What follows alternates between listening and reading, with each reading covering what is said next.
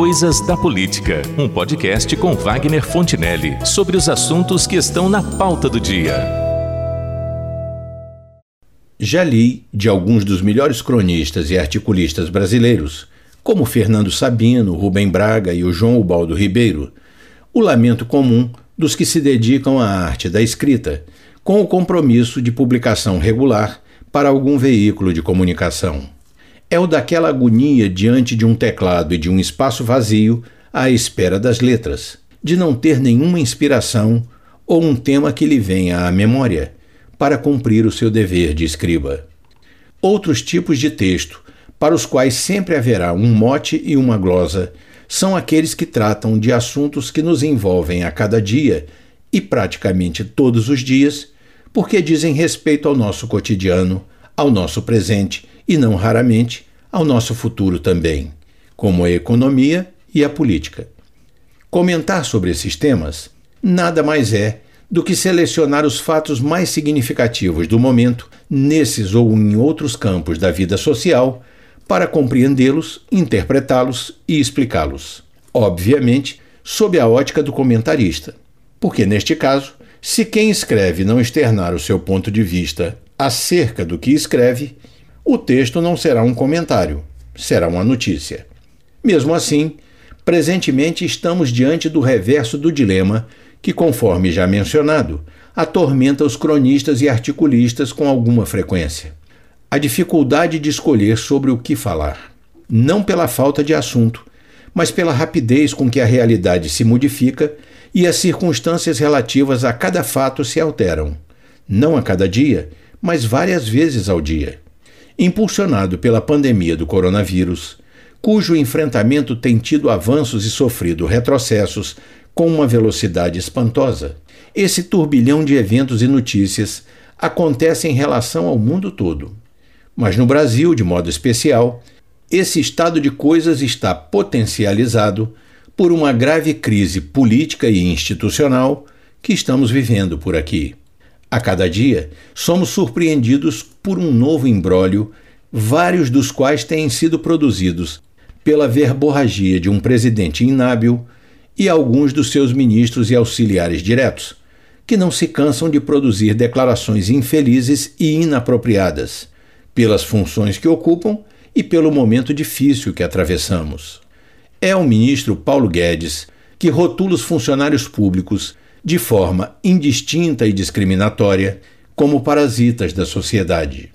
É o ministro Weintraub e o deputado Eduardo Bolsonaro que fazem manifestações hostis e gratuitas sobre o maior parceiro comercial do Brasil.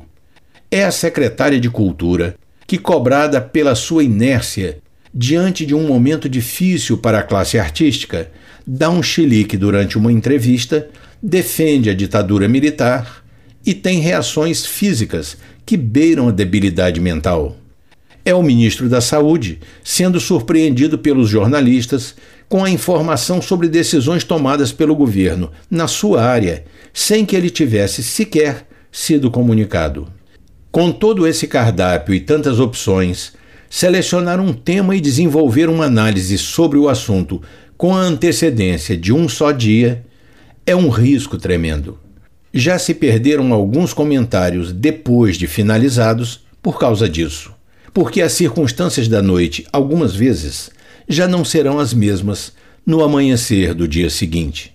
Foi assim, por exemplo, com a renomeação do ex-presidente da Funarte, o maestro Dante Mantovani, que perdera o cargo depois de fazer uma declaração absolutamente preconceituosa e movida por um balizamento de caráter religioso segundo a qual, abre aspas, o rock leva às drogas, que levam ao sexo, que leva ao aborto, que leva ao satanismo. Fecha aspas. O maestro demitido pela Regina Duarte foi renomeado pelo ministro Braga Neto, que atropelou a secretária especial de Cultura. E antes que os comentários fossem ao ar acerca deste assunto, já no meio da noite, o ato foi revogado. Sinceramente, é a primeira vez que se vê um maestro externar tanto preconceito contra algum gênero musical. Ainda mais estando num cargo como esse. Assim como o ministro Weintraub, é o único judeu de quem já se ouviu manifestações que são mais apropriadas a um nazista. E o Sérgio Camargo, sendo presidente da Fundação Palmares, responsável pela promoção da cultura afro-brasileira, que é negro, não se pejou de declarar que no Brasil não existe racismo real e que a escravidão foi benéfica para os afrodescendentes. Enquanto isso, no embalo da pandemia, o presidente da República apresenta o seu show particular.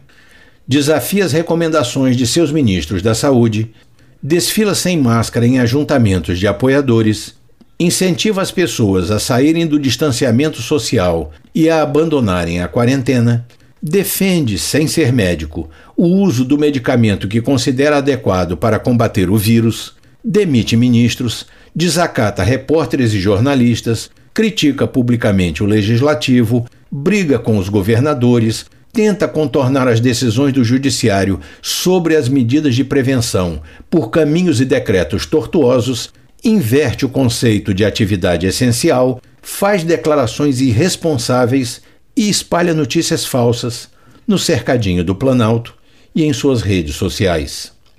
Num desses momentos críticos da nossa história, quando ainda estávamos emergindo do regime militar, o grande jurista e humanista Sobral Pinto, um dos mais célebres advogados brasileiros, foi entrevistado por uma repórter que lhe perguntou como ele avaliava a situação do país naquele momento. Ele a olhou como se não estivesse entendendo e replicou: Mas a qual país você se refere? A moça tentou explicar melhor, talvez pensando que ele estivesse um pouco esclerosado. Ao nosso país, doutor Sobral, ao Brasil. E foi aí que ele respondeu, de um jeito que evidenciou sua completa lucidez. Minha filha, o Brasil está longe de ser um país. Ainda não somos mais do que terra habitada. A esquerda diria que o velho jurista lacrou, e a direita que ele mitou. Mas eu apenas me curvo diante da sua eloquência e da sua cristalina compreensão do quanto ainda nos falta para chegarmos a algum lugar.